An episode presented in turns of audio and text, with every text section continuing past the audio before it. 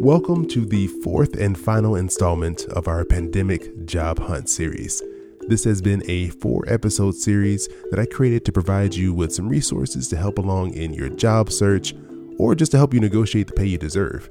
And speaking of pay negotiations, Kate Dixon is back. You may remember her from last week's episode where we were talking about how to negotiate your pay when you get that initial job offer. But this week, we want to look at this a little bit differently. We want to take a look at negotiating your pay when you're already in a job and you want to get more money for the work you're currently doing. So I won't say anything else. Let's just jump into our conversation.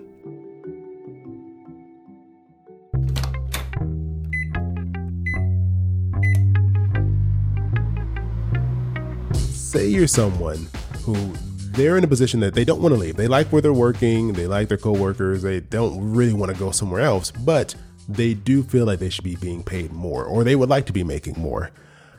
First, is there an opportunity right now, given everything that's going on in the world with the pandemic and uh, the economy is taking a huge hit? Is that a possibility right now? And then also, if so, how do you go about that? And is it different from the process we just discussed about um, when you're first getting an offer for a new position? You know, I, I do think that it's different when you're asking for more money from your current job than when you're asking for money for a new job or, a, you know, going to a new company but only slightly.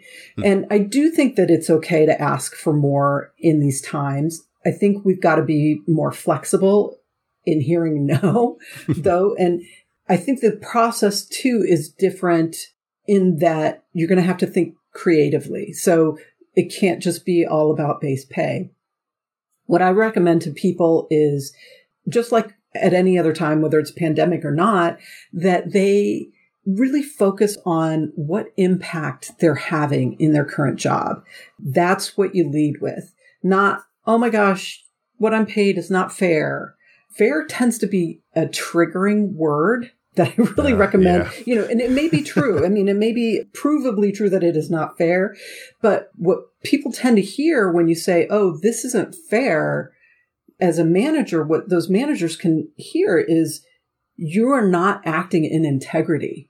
And wow, I mean, that's super triggery for people. Yeah. And you don't want to start out that way.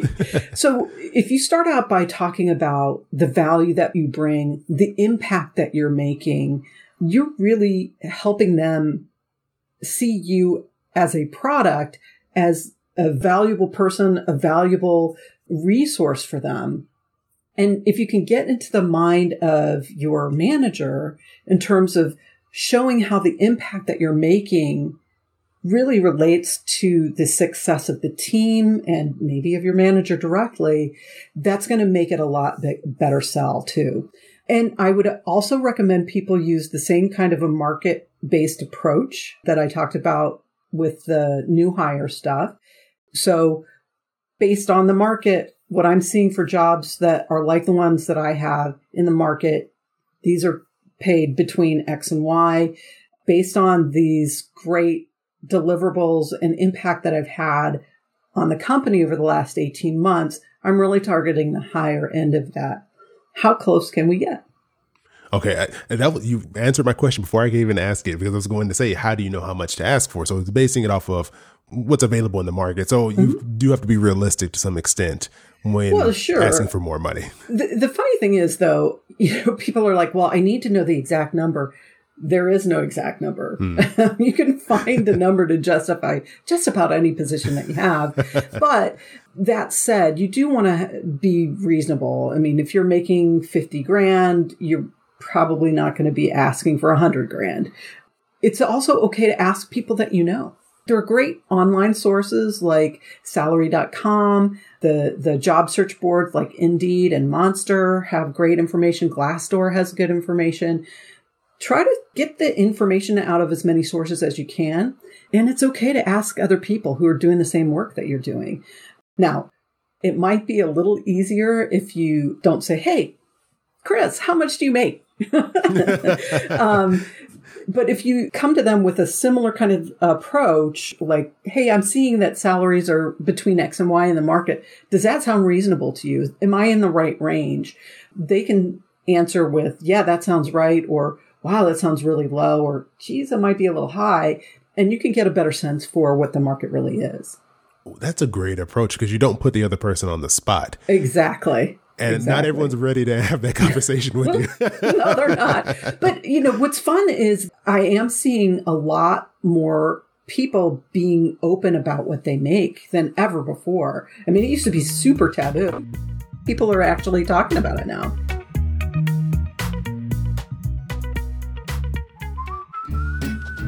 This week, I wanted to invite you all to come join me on my other podcast that I host called This Is Awkward. If you didn't know, I was doing another podcast. Uh, this is a show that I host with my good friend Allison from Inspired Budget, and we help listeners get through their awkward money situation. So, people just like you call in and share with us some of the most awkward money situations they found themselves in. And throughout the episode, we help them get through this issue, hopefully with a few laughs along the way. So we would love to have you join us. You can head to popcornfinance.com slash this is awkward or just click the link in the show notes to listen and subscribe. I had a, a past episode with her name is Purple. She's an anonymous yeah. blogger. Do you know a Purple Life? Yeah, I do. And I, I listened to that episode. It was really awesome. Yeah, and it's so great hearing other people stepping out and making those attempts to have these conversations yeah. and it can lead to some changes. I mean, it may open up some people's eyes to some things maybe that they, they're upset to now find out, but at least now you can make a change. But yeah, I love that approach you, you gave and how to approach that conversation for the people who aren't quite at Purple's expert status. They're not there. They're not built yet to, to talk about things so personal to them. Yeah. Yeah. I mean, and it can be really empowering to start having these conversations um, and being open about it and you can be open without being like completely open. you yeah, can exactly. have good, meaningful conversations that you can gather and give good information without being very specific about what you personally make. Oh, I love it. Kate, you've given me so many great answers. I mean, I, I probably could sit here and bug you with questions for the next like three to four hours, but I know you have a life to live that is not answering my question. So I just want to say thank you so much for taking the time to join me. And if people want to, to learn more about the work you're doing, maybe even pick up a copy of your, your new book, where is the best place to go? So um, my website's a great place to go. It's katedixon.org. So K A T E D I X O N dot O R G and Pay Up, my book. It's available on all the major booksellers, so Amazon and Google Play and Apple and Barnes and Noble and most of the places that you would think to, to order a book.